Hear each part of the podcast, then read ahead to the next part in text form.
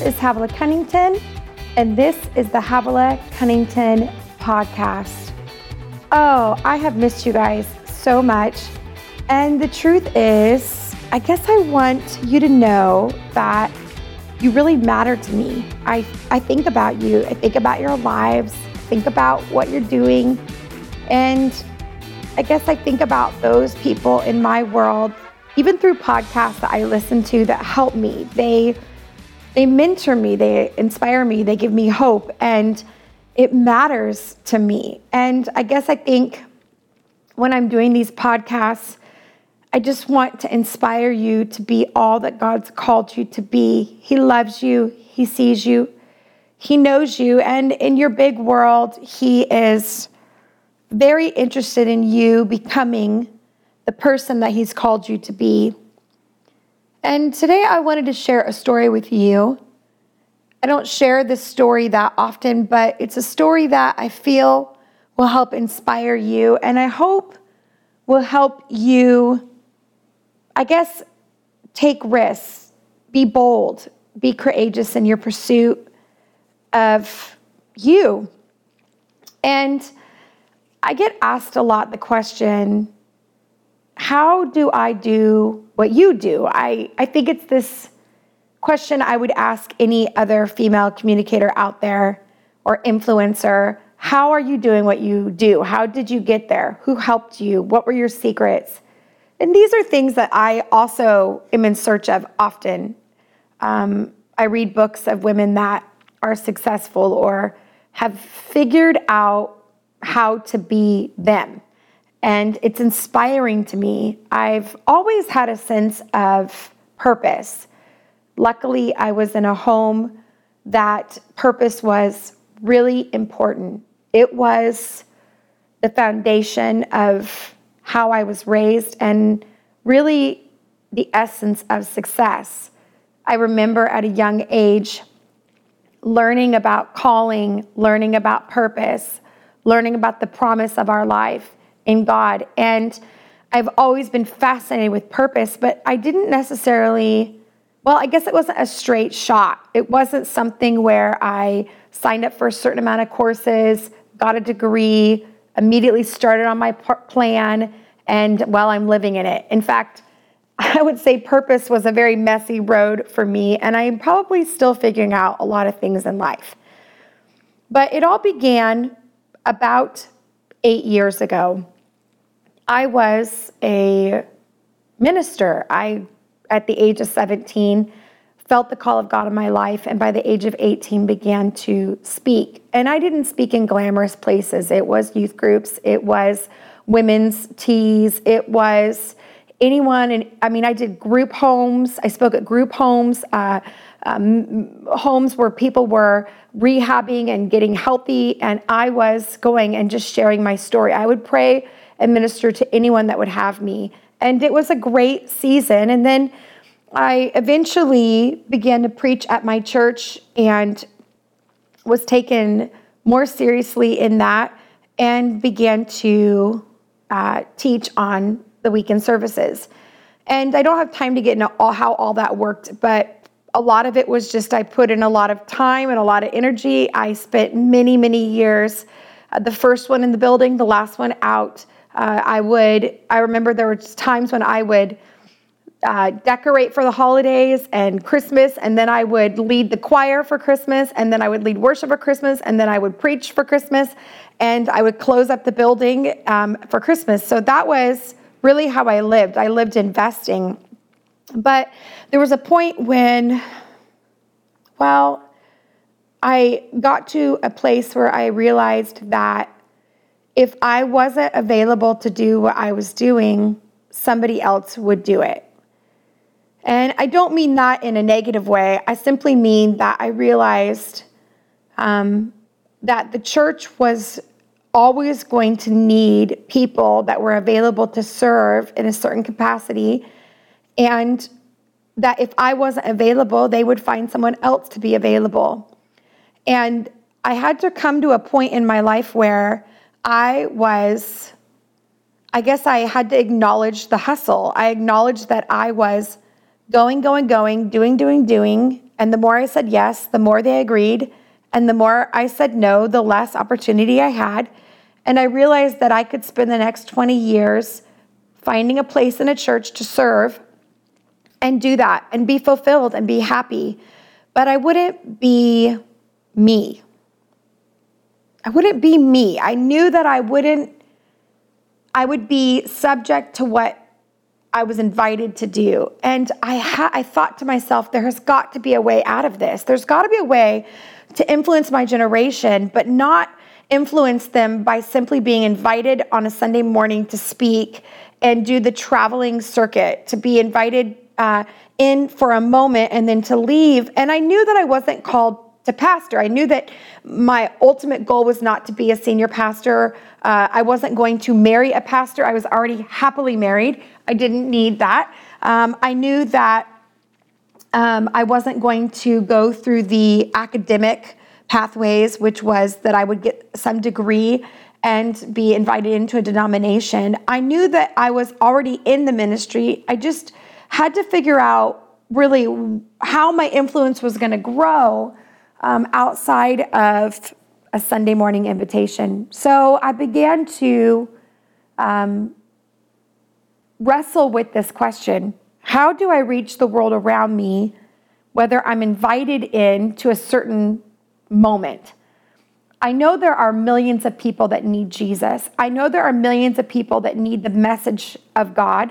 I know that I have something on my life to give, but how do I how do I fill in that missing gap? How do I go after that?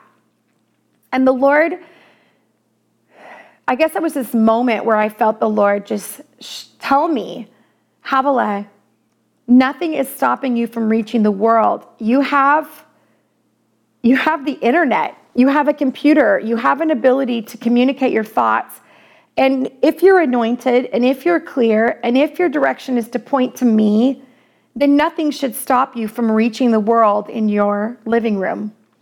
And this was a new thought. I want you to know that back in the day, there wasn't a lot of people reaching the world through video, through the internet. In fact, it was the, the church platform was, and still is in some ways, the glorified moment. And I had this thought about putting a Bible study together online. I put together my YouTube channel and set up my desktop computer. My two babies were napping, and I thought, I'm going to record. I'm going to take a commentary. I remember going down to my local Christian bookstore, buying a commentary, and I thought, I'm going to preach through a chapter in Matthew. I didn't know how to do that, but I thought, I'm just going to do this. And I set it all up, cleaned my living room, set up my computer. I read a ton, wrote down some notes and I sat in front of my computer and taught a section of this chapter. And I want you to know it was horrible. it wasn't full of like inspiration and anointed and oh gosh, it was it, I was so awkward. There's a part of talking into a computer that you feel weird and I'd never seen my face that close up consistently on film. Um, I didn't sound educated. Most of my words were um, like, you know. But I threw it up there. I put it on my Facebook and I threw it up there to be seen. And I think my all time record was 15 views. Um, but I knew that I was, I knew there was something on my life to do this, and I didn't know how to crack the code to reaching the world, but I felt that there was something here. And so I did it the next week and I did it the next week and my numbers did not grow. It was I think my most was 20 views and but I kept growing and then at the end of that study I sent out a survey that said I would like some feedback on the study. And there were some that were really gracious and super kind. I'm sure that one of them was my mom. And there was somebody on there I'll never forget that wrote this. They said, "It was okay but it was it was nothing more than a high school Bible class. And I remember walking up to my room and just feeling I don't know, invisible, lonely in it, sad. Um, I knew that I wanted to communicate more than a high school Bible class. um, but I didn't know how. I didn't know how to get that message that was inside of me, a, a spiritual sense of calling. I didn't know how to get it on the outside. And so my next step was that I would start a Bible study at my church and I would invite it. It would only be four weeks and I would call it Keep Calm, Finish Strong. I expected 30 people to come. Since I had 20 people online that signed up, I figured 30 people would show up. And so I wrote a Bible study, a workbook. I did not know how to get it printed, so I took it down to the local print shop and we, we purchased 50 of those books in faith. Um, and by the time we started the Bible study, we had 100 women had signed up to go to this four week class, which was like revival. I couldn't believe that 100 people would sign up. And the funny part was the print job was so cheap. I remember the red ink from the top of the cover coming off on all of our hands. In fact, somebody even said the red ink had leaked onto their front seat of their car. I was humiliated. But we recorded those, and I had to take myself really seriously at that moment. I knew I was supposed to do Bible studies, I didn't know how. And I knew they wouldn't be epic and deep, but they would be simple and, and promising and, and give a bunch of people permission to be who they were called to be. So I did this Bible study, and then we posted those studies, and that began to grow. I, at that point, um, through a series of events, we transitioned and we landed in our new job here in Redding. One day, I decided that I would write another Bible study called Radical Growth, a guidebook to growing a vibrant life. And I had this thought about putting the study up online on my Facebook. I would start an event, and anyone who wanted to join could join the Facebook study.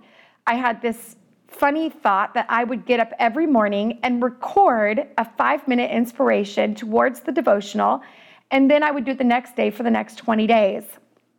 I threw it up on Facebook, made this huge promise that I would do this, and left it alone. I never even asked my husband because I thought he would think I was crazy. And I didn't want to hear a no because I was just trying to find the courage to actually do it. so I set it up. I get I go through my normal day and when I look at my Facebook that following evening, I see that over 500 people had signed up for this online study.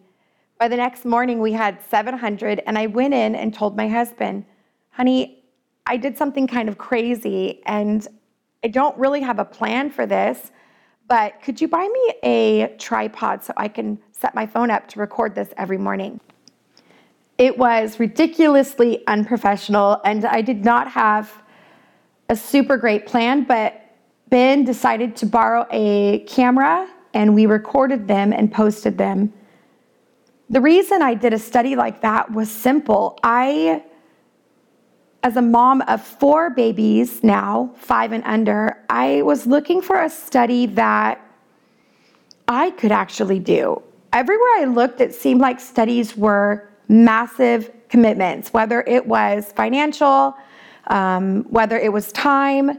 Um, usually, the study looked like me having to get a babysitter, driving to a building, paying for the babysitter, paying for the study, and spending weeks with this type of commitment. And that didn't work for me as a working mom, as a busy mom, as someone who was barely sleeping at night. Studies did not work for me.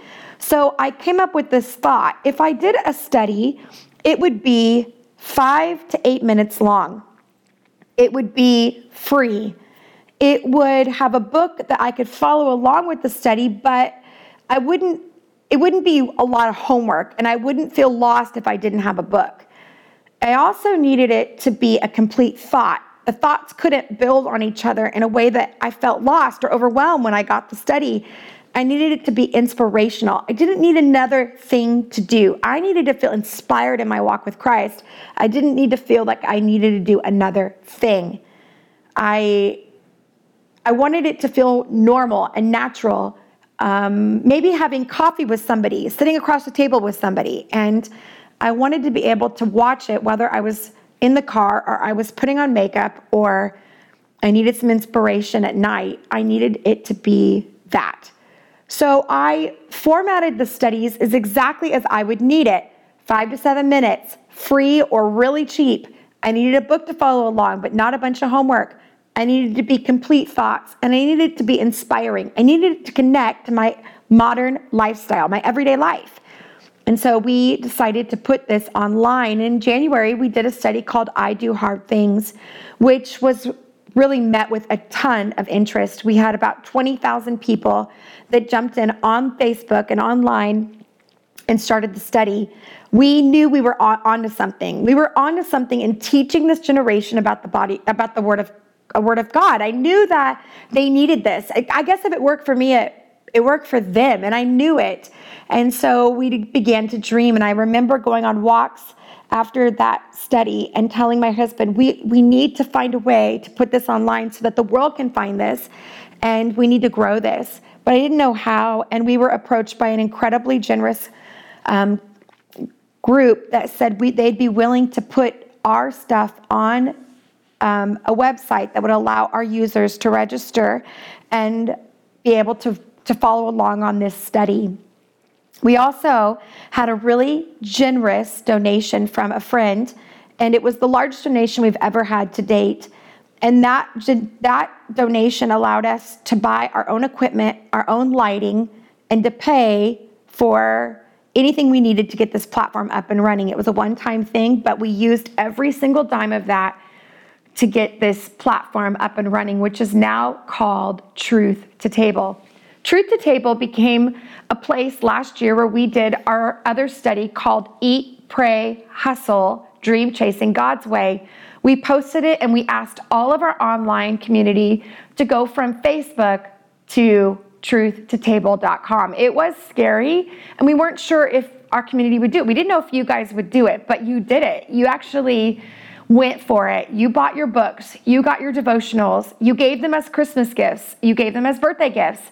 And all of us, all 20,000 of us, joined in on our Dream Chasing God way, God's Way study January 1st.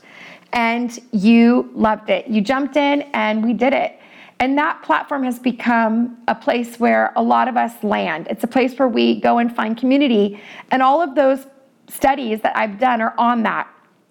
And it's become a place where you've enjoyed it. And yeah, it is a subscription site. There's a, a part of it where we have required um, you to sign in and to sign up, but only that income has only been used to is to record more more and to produce more uh, bible studies and to build a site that will reach the world and at this point we have over 100 nations that tune in and we have thousands of you from all different denominations that tune in to learn the Word of God. It's really, really special. And right now, as we speak, I'm writing the next series, the next study that will be launched January 1st. It's free. You can sign up, you don't have to pay a dime, and you can get in on this study. I'm really, really excited about it. In fact, you can tell your friends and family about it. And if you want, if you want to buy a book or a, a, journal for a friend or for you and a friend to go along with it, you can do that. But the goal is it's eight to 10 minutes, it's right in your living room, it's a complete thought, it's positive, and it will start you in the Word. You'll have, I guess you'll just have a pattern of getting in the Word, maybe for the first time in your whole life. And I want you to know when you get in the Word consistently, changes your life. It's everything. It makes a difference. It allows you to go from struggling and worry and fear and not knowing to confidence that God is speaking to you every day. He's fully involved in your life. So, if you haven't, I want you to check out truthtotable.com. And if you have a friend that you think would enjoy learning the word consistently, have them jump over. It's a free subscription. You can jump in. And then if you want more, you can always sign up for more. But Start there. I don't want you to sign up and pay for anything unless you think it will help you and it will benefit you. Um, there's a lot on there that's completely available to you. So I love you guys. Thanks for listening to my story. Again, it wasn't clean, it wasn't simple, it was a little messy. It's still risky. In fact, I'm still taking tons of risks in this journey. But I wouldn't want to do it with anybody else but you guys. You have been so supportive.